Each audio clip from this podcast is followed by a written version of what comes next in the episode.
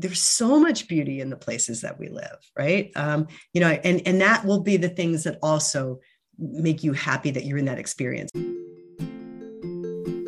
Hi ladies. We are andrea. And carol. Coming at you from the international women's association in graz austria we are women supporting women in all stages and seasons of life and from different parts of the world. Our members come from different backgrounds and life experiences, and we are excited to share them here with you. For more information, we invite you to check us out on our website at iwagraz.org. Und jetzt, los geht's! Welcome back, listeners. We are so excited that you are here to join us today on our podcast with a very special guest. I am personally thrilled to invite this guest along. Um, oh my goodness, the stories that we could go into about how I know our special guest. Welcome, Virginia, Virginia Sheridan from our AWA Sister Partnership Group, which I'm so excited that we have this partnership now. Welcome Thank to the you. podcast. Thank you. It's my pleasure. It's and always always fun to talk to you, Carol. Yes. It's like, are you going to tell them that I knew you since you were 10 years old? Well, you just did. so there we go. of course, of course, I was only 10 at the time, too. Yes, we have a long history. It's just so crazy that how life weaves its way. And here we are both in Austria now, you in Vienna and me in Graz. This is And Carol, this is the magic of expat life. You just never know the wheel turns and who you're going to end up seeing again. Isn't it crazy? Mm-hmm. Unbelievable. But it is, it's true, listeners, that yes, Virginia and I have known each other a long time. So I'm excited to have you here today, of course. Um, and it's just awesome that it wound up coming out that, you know, you, one of the things that you told me before I moved was about this organization that you're a member of in Vienna, the AWA, and how vital it was to connect to a group like that when you are moving into a country that's not your own. Indeed. So, um, just the fact that now AWA and IWA are partners and we're doing events together, and uh, it's just, it's awesome how that kind of has taken shape. It really is. And you know, it was really great because like I I was at the beginning of your expat adventure you right. know when you were you were coming over and asking me questions and it's interesting because i you know i got to be like the the expert you know and you and you get to revisit that you're like okay i've just been living this life for a lot of years and i didn't know it could benefit anybody but here you go yeah. um and it's been a joy to watch you embrace it that's so kind of you to say. I'm not sure I've embraced it fully, but I'm working well, I have to say, if I had come aboard as an expat during COVID times, I may not have been so enthusiastic about it. But this you know, is true. I lucked out. True. This is definitely true. Well, Virginia, for yes. our listeners' sake, would you mind just sharing, a, maybe, I don't know, your 30 second elevator pitch about who you are and um, kind of this expat life that you came into? Right. Okay. Virginia Sheridan, and I'm currently living in Vienna. And this is our uh, sixth expat posting, I guess. Wow, um, really? I was I was born in New Jersey and um, and went to school in Pennsylvania and but always loved traveling i mean i was i was like uh you know it, whatever it took i would travel on the wing of an airplane you know i had no money but i still i did crazy things where I, like i traveled as an air courier where i gave up my space underneath the my luggage space for uh, documents and then i just ca- traveled with carry-on which now is a common thing of course um and would you know get to travel to like argentina for like $200 or something oh crazy. my goodness. um and so like i was always doing crazy things like that. So it, i'm not surprised i ended up being an expat but let's see um how did i how did we start? Well and, and, and it started with my the man who became my husband. Uh, we met each other and almost one of the initial conversations we had was about uh, living abroad and studying abroad. It, it just so happened that we were in a class together called travel writing. It was one ah. of these like adult, adult enrichment classes, like, you know, you've already done your degrees, but you want to go back and take a fun course, you know. And I was there like because I was course. it was fun. It was really fun. I was there to jumpstart my journalism career again because um, I'd gone through different variations. And he was there because he was working in a really crazy tech job. And he had just come off of living in Japan for a number of years and he had all these journals. So he was kind of like, well, what, what can I do with these and how can I talk about these? So on a break, we were talking to other people, but we heard what each we were more in tune with what each other was saying and so then we turned around and, and said like okay i want to we got to talk more about that and the very first conversation came up was like about getting a job abroad and and like mm. what are you mm. doing to do it what are you doing to do it and so our relationship progressed and we made a deal we said okay the first person that gets a job in an you know abroad it, the other person will follow oh, wow. and so i was actively looking for jobs in europe he was actively looking for jobs in asia he got the job first. Okay. I kept my promise, but it was only supposed to be a couple of years in Hong Kong. And yeah, 17 years later, we finally left uh, Asia. And it's taken all this time to finally get to Europe, but here I am. Wow. I yeah. never realized that that, well, one, that's a really cool start, like how the mm-hmm. conversation mm-hmm. and what it turned out to be. But I never realized that it's also been six different um, expat moves for you at this point that you know through your time with eric that this is kind of the direction it's gone. So very very cool. Mm-hmm. and i should you know not to make you um, be webster's dictionary here but it was interesting. I was having a conversation earlier today with another woman in our iwa group who is not from the States. She's from another country in Europe. And she asked me, What is expat? So I realized, like, that's probably an American term. Like, that's something maybe that we are more familiar with. Explain, I mean, it you, is, and it's it's actually not so PC anymore. Um, because really? ex expat is short for expatriate, uh, somebody who is living outside their country. Patria being country, right? Right. Um, it's not. It, it, in today, you know, we have a lot of flexible borders now, a lot of people who are not living where they were born. Some of those people we call immigrants, some of those mm. people we call refugees, some of those, mm. you know, I mean, so there's, there's a lot of talk about how like oh when it's a, a when it's a wealthy white person it's an expat but when it's somebody you know so um, I don't know what we're calling ourselves these days, uh, but but essentially we are living in the land that is not our passport. Okay, so there you go that helps. So well, it gives context. Yes, it does it indeed. Though, so but I, you know, so I think I came to this expat life a little bit differently than most of the women I've come across in my my years, is because we kind of started out. You know, we both potentially had the job to take us abroad, and we both enthusiastically wanted to live abroad. A lot of people I know end up being the husband gets the job. It's a conversation. Shall we uproot ourselves? And usually the wife, or obviously it can be the opposite the working wife sure. and the trailing spouse, or maybe they both have jobs. But generally there's a dog and a pony. You know, one, yeah. one person is is the lead um, and so I feel I feel very grateful that for us, like it was it was not something I was ever dragged into. Um, okay. You know, and we we it, enthusiastic, and I think that makes a difference because I think for a lot of people when they don't adjust well to living in another country, it's because it was never their choice. They just kind of went along with it. So I think that that's like you know we'll come around to that eventually, like my advice, but like you have to embrace it like you made that choice. Mm. That's a good yeah. point. That's a really good point. I know uh, a lot of women in our groups, of course, like you said, have come from all different experiences, and some have lived in only one other space that's not their home country, and some have lived in multiple. Um, so the experience is always different, I think, also depending on the cultures and the environments that you wind up getting into. So, you, uh, Six Run, where have you lived around the world? Well, we started in Hong Kong, um, the year of the handover, actually, from Britain to uh, to China. So it was 1997. And I tell you, if you were going to start anywhere, you know, 1997 in Hong Kong, it was like every day was a party.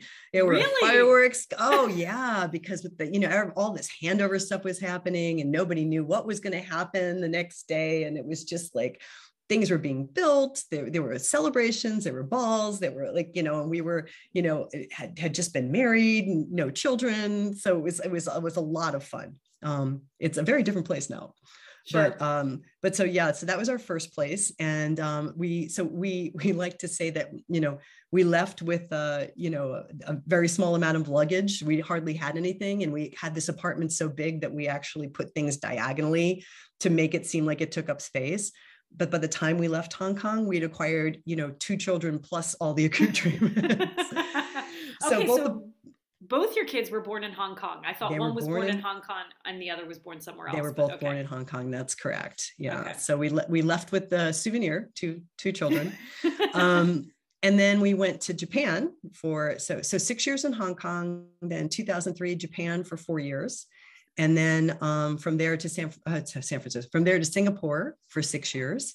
And then so that was like you know i guess between eric from starting with eric and i that's about 17 years altogether. Um, and then we had the opportunity to go back to the states for a little while. And at that point the girls had never lived in the land of their passport and for a variety of reasons we thought it made sense but it was only supposed to be for two years in fact hmm. it was pitched as such a short term thing that i convinced my teaching job in uh, singapore that i could teach remotely for a year and then i would come back so yeah they, wow. they took the bait for the first year and then after that they're like no we actually do need you to be in the country um, so yeah five years in san francisco and that was like a foreign country for us. I'm from the east coast so wow. uh, you know uh, it was it was a whole and especially after living in asia for so long you know uh it was people were so friendly. It was frightening you know? Like you'd be standing in line at starbucks and people were like you know so how about strike like, what what what? Strike up a conversation because you just get used to especially when you're you're in asia and if you're not very fluent in asian languages you know you get used to having noise happen all around you and you don't have to participate you know? So it's weird when people can actually hear you and understand you you know? That was yeah. shocking. Um, and then and then we had the opportunity to come out again so then we came uh, to vienna in 2018 wow. And that's so it, through all so maybe that's only moves, like one two three four five it's maybe maybe it's only five. But oh well yeah. either way that's still anyway. that that's quite a bit and certainly mm-hmm. different cultures obviously you know especially yep. i would imagine well, i shouldn't assume but i would imagine that asian cultures although Asian culture can be defined as a, a big umbrella. There's still mm-hmm. very, very different cultures within Asia and certainly between Hong Kong and Singapore and Japan. Um, that's pretty mm-hmm. fascinating. And then, of course, to go from that back to the States, holy cow. now, it, it was. And you, turn, you tend to gravitate, though, towards people who have lived abroad, you know, sure. and you know and, and my kids because they had looked out their entire life and seen asian faces. So it was very interesting to see when they got into school they looked for asian kids to be friends with. I mean they had no idea. Wow that's so and my daughter my second born is was very blonde when she was little and so she was like a princess right like she was in in japan a blonde haired child people used to come up and take pictures with her wow. so then then when we we come back to the states and she's in california and she realized how common it was to be blonde, especially in California. Boy, it rocked her world.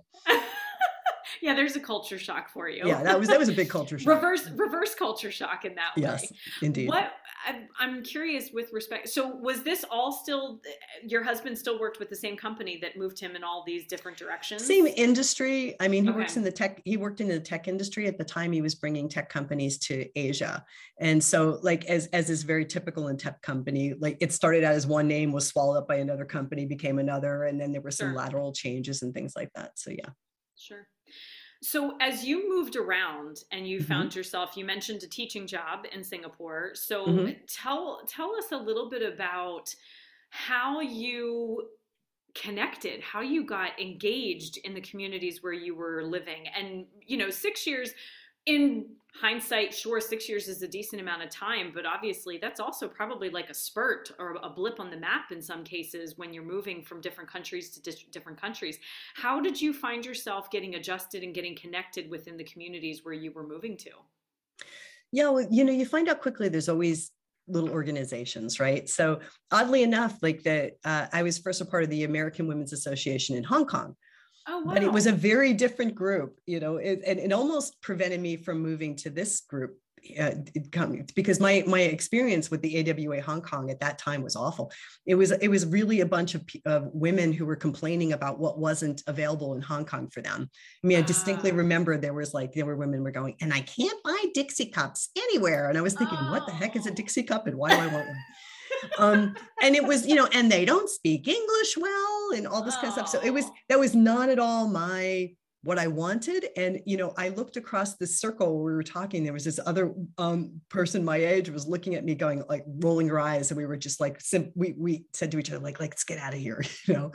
And she's still to this day, my friend. Oh, like we so went cool. through, we went through having our babies together and we went, you know, so it's, you bond in the most interesting ways and you find friends in the most interesting places. I, um, I joined another organization and uh, of uh, women professionals and somebody one of the people had gotten up and said you know hey we're a magazine we're always looking for people. Or no i think it was the other way around. I got up and i said i'm just i'm new in town. I'm this is what i'm looking for you know appreciate anybody who can help. And then at the break this woman came and said like i'm we're on a magazine. I would love to talk to you. So it was like wow that was easy.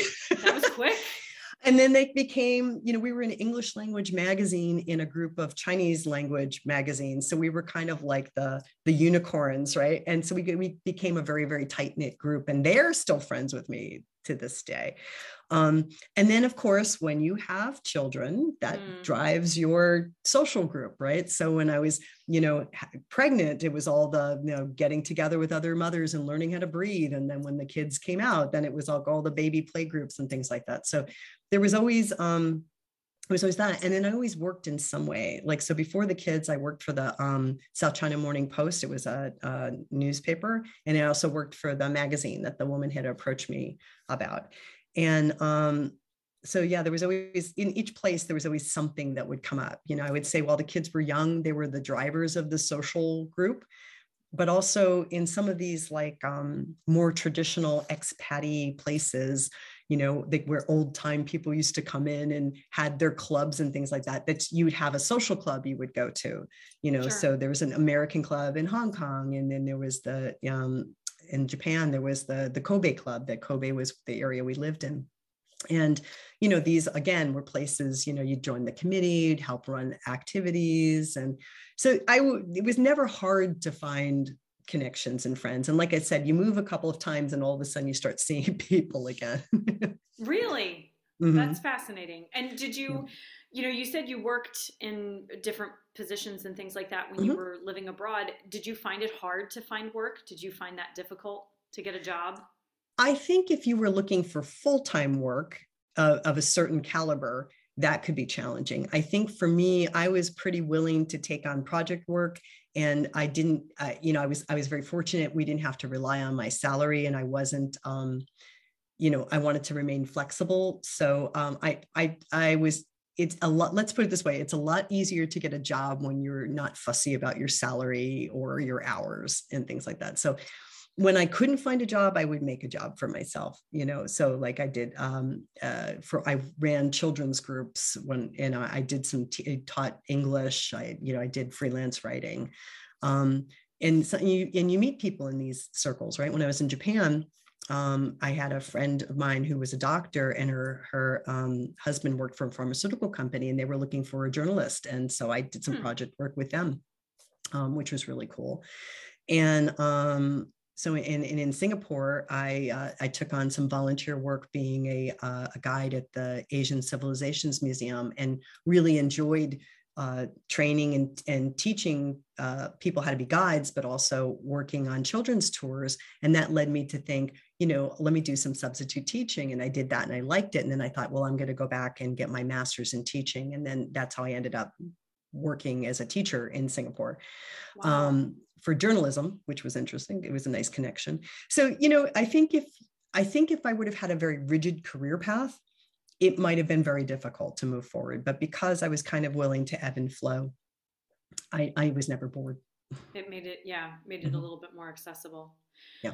So when you were moving to these different parts of the world and experiencing these different cultures, did you ever feel like you know a lot of what you've described you know you were teaching english and you were connecting with some of these groups and i appreciate i agree with you i, I don't want to be involved in a group where you all you're doing is just complaining about what you don't have from home mm. or what you know that, that and again i can also appreciate that i trust me, I, will be the first to tell you, yes, folks, I do complain about what I don't have here in Austria.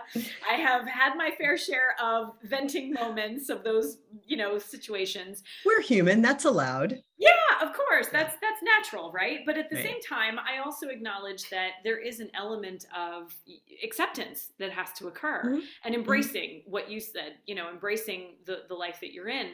And um did you ever feel fully connected to the community not just like the english speaking community but perhaps the, the asian communities where you were living did you feel that you were able to obviously language being a barrier of course mm-hmm. Um, mm-hmm. but did you feel I don't know how best to put that. I don't know how best to word that, but just I think I know where you're going with this. Belonging. So what you find happens, um, you know, it, it, we like to make it like a, a, a local versus expat kind of thing but the truth is that you know people are always self-selecting friendships based on shared experiences right? And what makes it hard to i'm going to say break into a local i don't like that word but i mean you know community is that it's hard with the language barrier to figure out what your shared experiences are. But what you find is that you can very easily connect with people from uh, that uh, country or region who have traveled abroad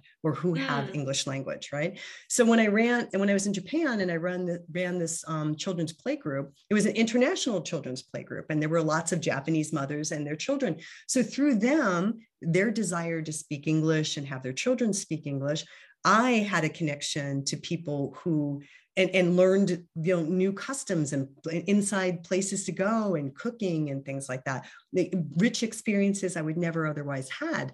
But that's different from walking down the street and meeting a stranger and but in practical terms that didn't happen in california with other english speakers too right? So you always need an entree and and unless your language skills are amazing it's going to be like that that people who have lived abroad the same happens for me here too you know like the the austrians who have lived someplace else have been my most natural entree you know the, sure. the people who are more interested let's say in, in, in striking up a friendship um, and in singapore yeah the same the same i would say in every place there was some kind of uh, group i was connected to or, or or a part of like you know maybe it was a theater group and there happened to be people that were you know uh, from that country who were part of the the or city that were part of that theater group and but their their english skills had to be good enough and so we were able to communicate sure. right sure that makes mm-hmm. sense yeah but you do have to work on that part of it right it's very easy especially if you arrive as a family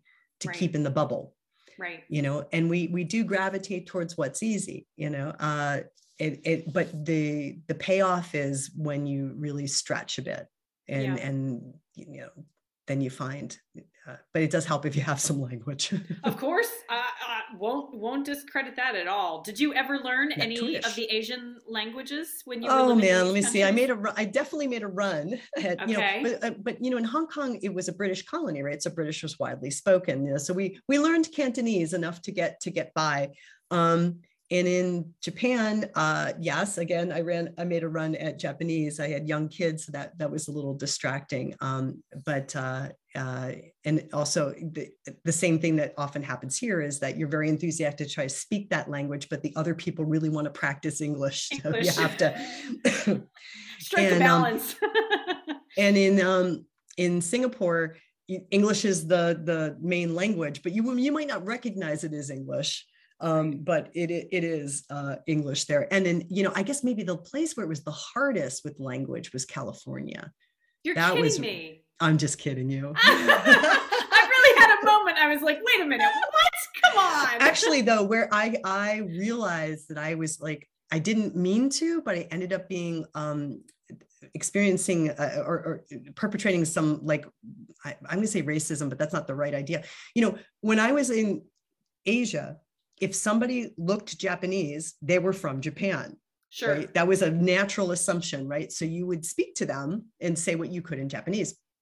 I came back to California and I forgot that you know the united states is a very multi-culti country and a lot of people yep. have lived for several generations and just because they look japanese doesn't mean, doesn't mean they, they, know a lick of japanese so right. there were a couple of times that i was um, too forward in in uh, in saying something in japanese and the person was like i don't speak any japanese you know yep. and so it was it was hum I, I had to remember my place and where i was and like and you realize sometimes is we you know we as human beings so want to connect.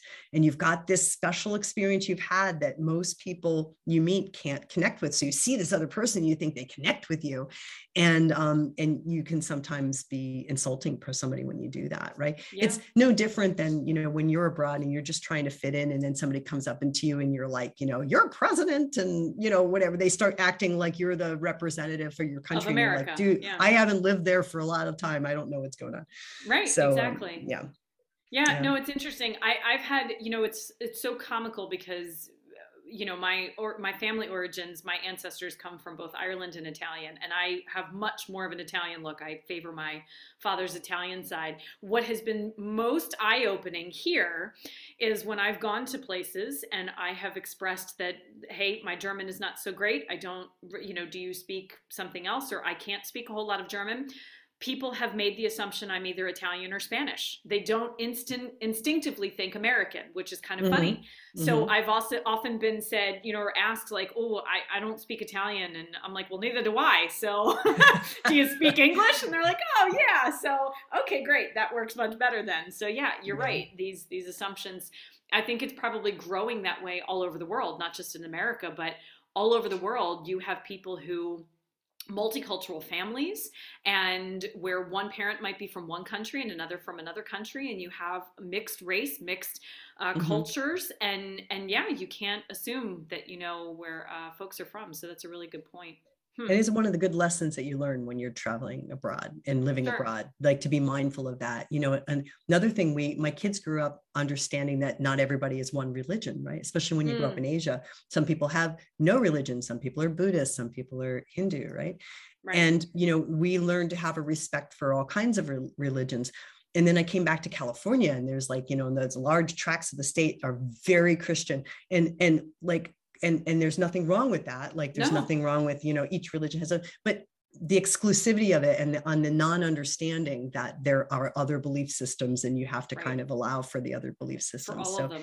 yeah yeah i agree totally agree so i'm curious you've lived all over these places what is something that you have missed about your origin you know your passport your your passport country. What what is something that you have missed? Or is perhaps that maybe not something. Maybe you don't miss anything from quote yeah i mean it, it's uh people ask ask this a lot. And I, I, know early on we met people who used to like uh, go back to their home country with an empty suitcase and fill it you know and i have to say that they're really i think these days when we go it's usually picking up a delivery like something we had delivered to my mom's house in because we couldn't get it delivered here mm-hmm. you know um like a, usually christmas present or some piece of clothing that we couldn't get but there's no desperate desperate i mean i think um yeah i mean even from the very beginning i and uh you know there maybe there'd be a couple of like ingredients. I mean for a while here it was like i'd have people bring a can of pumpkin pie filling if they were going to come. And then until i realized duh i can make that myself. We have Kürbis everywhere right? Like that's not hard. Um so yeah i wouldn't say that there's anything i, I pine for. When i go home i like to eat very good um sushi mm. you know being that we're so landlocked here we don't get uh get it get it so much. Um but yeah, that, that, you know, I think over the years we've learned to make the dishes we like the most, mm-hmm. and we've also just sort of adapted ourselves to the local economy, right? The local climate. Sure. Um, and you know, when we were, and and you you it's your frame of reference, right? Um, like when we were in Singapore, it's an island and everything has to be brought in almost, right? So we you'd get like one kind of tomato, and we had that tomato, we ate that tomato, we never thought about that. And then we moved to California, which is like the garden country, yeah. right? And there were like multiple kinds in the supermarket. I remember the first time I tasted a California tomato after having lived in Singapore for six years, I was like, what was I eating? Because if that's called a tomato and this is called a tomato, it's not even on the same page. oh wow. But all that stuff's in retrospect. And I had a lot of reverse kind of um missing. Like I miss the simplicity of Asian shopping. You know, like in Japan, you'd have the cereal aisle was it wasn't an aisle it was like a, a, a mini shelf you know you had like three choices of cereal that, that was, was, it. it. I had, I could tell you how many times I'd come jet lagged, you know, into the, in the United States supermarket and melt down because I'm like, I can't choose. You know, I just want plain yogurt. Where is the plain yogurt? There's like 50 different choices, right? There's like so, two shelves and aisles of yogurt these days. Indeed. So it's maybe insane. I'm that odd, odd duck. I don't have like, I, you know, I've never been into salad dressings. You know, I'm like, you know, I, I'm just fine. You just give, show me what you got, and I'll figure something out. So, okay, that's pretty you fair. Is there a spot? I mean, so far that you have really enjoyed living in the most? Are you going to ask me to choose between my favorite children? I can't do that. No, not your favorite Of course, kids. of course, I'm going to say Vienna. Wien. Well, and even if it even if it wasn't Vienna, what I mean, like you said, you started out in Asia, a lot of Asian mm-hmm. countries. There's probably some serious differences between these Asian countries. There is, and I'm get I'm this is going to sound like such a, um, a trying to be everybody to everything kind of answer, but it, it is so true. Every place made sense at the time that we were there, and every place has its own memory, and you can't go forward or backwards, right? So, like in Hong Kong, you know that would like our first experience as a new couple you know living you know and, and discovering what it was like to live internationally and um and we had our children there that's always going to have a special place in my heart right and sure. japan you know the um you know the the culture that was there like really like culture shock and um and and in, a monoculture right like wow. so yeah so like where you not being japanese was a very obvious thing sure. um and learning about that and and watching my children grow up and and we had uh, the unique challenge of dealing with my my oldest daughter um, had autism and we um it's just going to dial back to another question i'm sure but you know we we mindfully moved to Japan knowing that and had to sort of deal with that and it worked out beautifully in the end but that that will always be a special thing like that was like a we weathered that storm together and you know and enjoyed this cultural thing and uh, together. And um yeah and, and working in singapore and the kids going to school in singapore and really developing a lot of friends there and living in the um living near the equator so that mm. every day was pretty much the same. You know, the yep. sun comes up at seven, it sets at seven, you're in a bathing suit 365 days a year. Um, so all of them had their um, their special you know it, it, it, was well suited for each time of our lives you know and, yeah. I, and I, I don't know if that's just a a protective skill we have where we just like we just we just make it so you know this is this is what the experience is going to be i mean i um, say, yeah, I, I, couldn't, I couldn't really choose for you. Like I wouldn't eliminate any of them. I don't think I could say one was more favorite than the other. You know, even the places we lived, we lived in some really stunning, fun places um, in terms of location, in terms of the houses that we were living in. And uh, yeah, I wouldn't even friends, even groups of friends. I mean, I feel, I feel like I've, we've managed to rescue friends from each location, you know, and I think, um, you know, we all had yeah, it's hard to choose. Yeah. Sorry.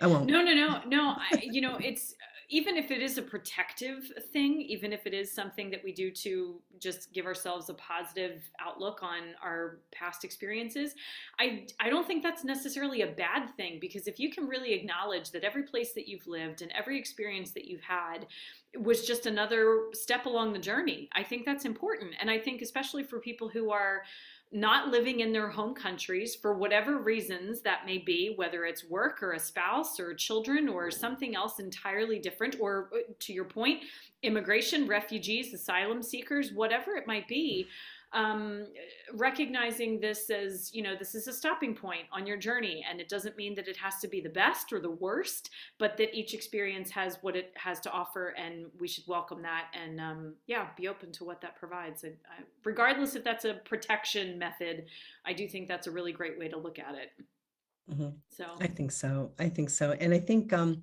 boy it certainly has changed over the years i will tell you that. Like when when we first went to hong kong it was like making an international phone call was a huge big deal right? Wasn't fact, it expensive set, too? It was. We set up like google voice we set up some special voice thing at the time like nobody knew how to do this and we would get all this free calling. But the funny part was like no matter what we told our relatives they always like you know long distance like the older people were always like long distance so expensive. So even when it got less expensive they always like kept really short phone calls because they thought it was so expensive.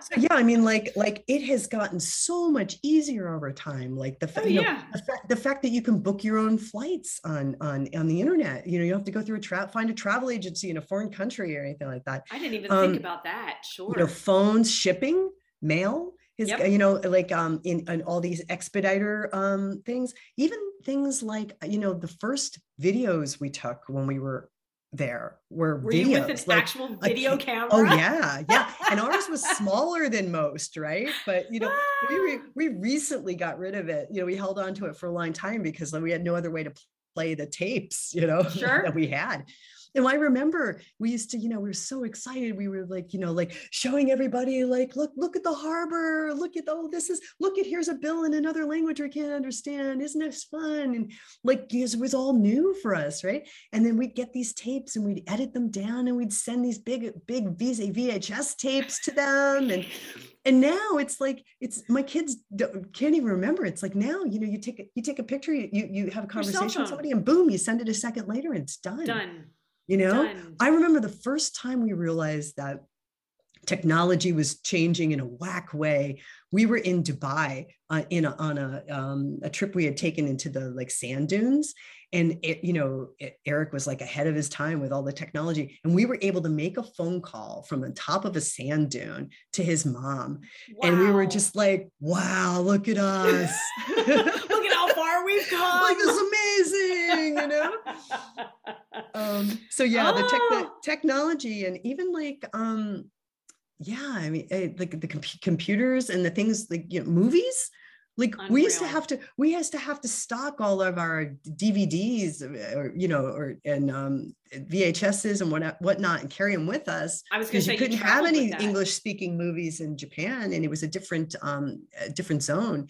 Wow. and now you with streaming like who even keeps that stuff anymore you know? Wow. so yeah it's quite different Oh my goodness. I can imagine it's, um, you know, with technology and I, my goodness, even over Zoom and just in the pandemic oh, alone, yeah. even the technology that's come up through the pandemic, being able to mobilize the workforce in a remote way has already just in two years streamed us way into the stratosphere of how technology is helping people uh, yeah, it doesn't make the distances seem so far away, right? I mean, we have a yeah. daughter that's going to school in Scotland and you know it would have been unheard of for my parents to send me abroad and not not see me for like you know six months.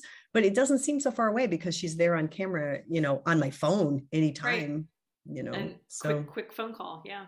And yeah. it so much easier. Yeah. Indeed. Wow. Unbelievable. Yeah.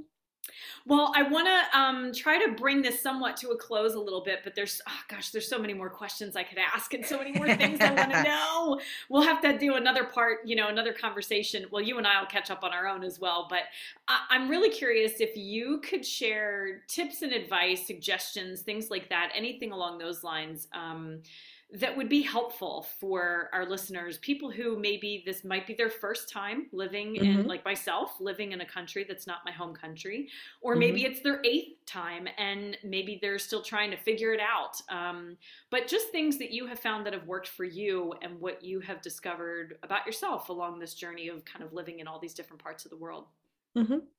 um, i guess first i would say to get in your head that this is not there mm. you know it is it's it's you know make your mind up that you're if you've decided to come you know that you're there and you've got to stop from the get-go to compare right? You know this is and and if you put aside comparison if you're not always like you know well we don't do this at home or you know we, this is so much easier or we can find this back home. If you put all that aside and be willing to look at what is here and be willing you will be a much happier person you know? So I, I think if you take the struggle out uh, um, and that's not to say you can't have your moments of of like oh my god where would i sure. buy this? I have no idea.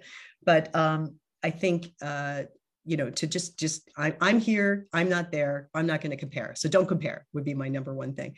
Um, and um, create a special space for yourself. We're all going to have those moments where we're feeling like a stranger in a strange land and we're not connecting and stuff like that. But whatever you bring from home like create in your expat home like that place you could go to that will just bring you to your happy space you know so hmm. you know for me it's a reading corner you know and um and and i've got some family pictures there and like you know if i'm feeling discombobulated that's the one place and there's certain pieces of music that do that for me as well um, certain people I can talk to that have known me in my various iterations in various countries that can kind of ground me again. So find your happy space, the people that can bring you back to things. And then the other thing I would say is that, especially if it's just not, um, if you're just at the beginning of your journey and you think it's going to last more than a year or something like that, develop a skill or or tap into an interest that um, that will help you find other people. So, uh, or, or develop a new interest. Like, for example, there's um, in, uh, English speaking improv theater here in mm-hmm. Vienna. Right. Yep. So, you know, that is an excellent way to meet new people. You know, there are networking groups like we know, the IWA and the AWA, but there's a lot of other um, kinds of groups out there. And, and, you know, like maybe even joining a gym in mm. your in in the language of your country but you you know it'll help you grow so you know find some kind of interest or activity that you can bring to the table and you can share with other people that'll be an instant connector um, and then also exploring you know um, i think a lot of times people fall into the trap that you're like oh my gosh this is great. We're in europe. We're going to travel to all these european countries. But don't forget the country that you're in um, and it helps if you connect with people that if you don't have a car connect with somebody with a car so I've been lucky to have friends with cars that want to go places, and that's there you go. And, and you know, and I, I don't know what I, I bring to the table. I don't know. I, will pack a lunch, you know, but perfect. Um, it, you know, and and that because you there's so much beauty in the places that we live, right? Um, you know, and and that will be the things that also make you happy that you're in that experience. I mean, it's it's it's really easy when you're you're at the Spar and you can't pack your groceries fast enough to hate Aww. being here, right? To be like, why do they do this? I, I wish I moments. had blah blah blah. but I had a, you know, a friend of mine took me up to um Rax to a mountain and on a snowy, sunny, a sunny day with snow on the ground, this beautiful mountain, the quintessential Austrian experience, you know, going to a huta and having some Jaeger tea and um, and hiking.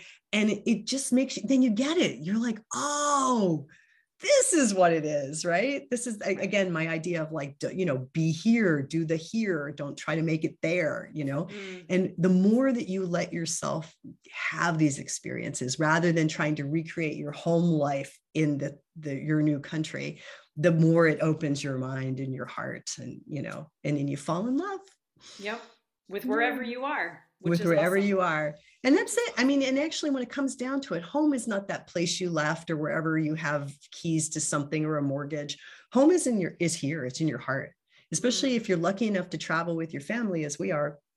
You know, you we create that home. You know that my kids have gotten used to. Um, Eh, we we we since eh, I guess for 25 years we haven't ever celebrated a Christmas with our family.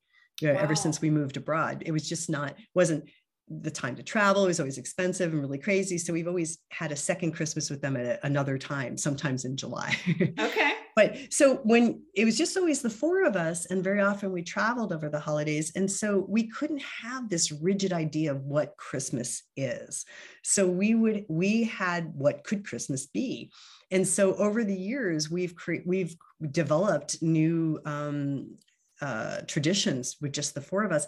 So, you know, once we we had Christmas in Australia, and of course it's the opposite season there. It's sure. not snowy or anything. Dead like of that. summer. it, it, and uh, fly the black fly season too. oh we that my! Um, but you know, we wanted to do something, and there were no pine trees to be had. So, you know, we went into the forest and we got like this big twig. And so the okay. girls called it the christmas twig. And we had this whole song. And they you know we we created ornaments based on what we found. And you know we just bring like a little um, kit of like paper and glue and scissors and stuff like that. We make our own thing.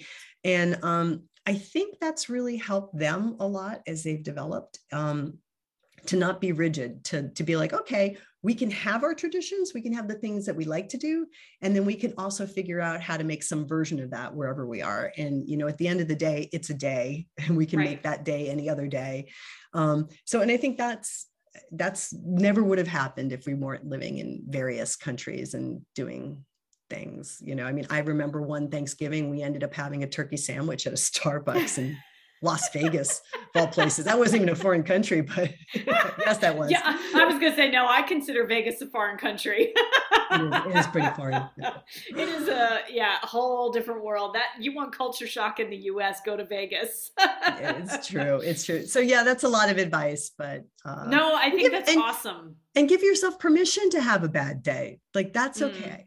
It is really okay. If you have way too many of those strung together, you might want to question why you're there yeah. you know? But um yeah and reach out reach out. There's always a listening ear. There's always somebody out yeah, there. Yeah, that's for sure. I think it's um you know, to the extent that you said, like you've obviously been living in expat life, or I should say, uh, living in countries that are not your home country for many years now.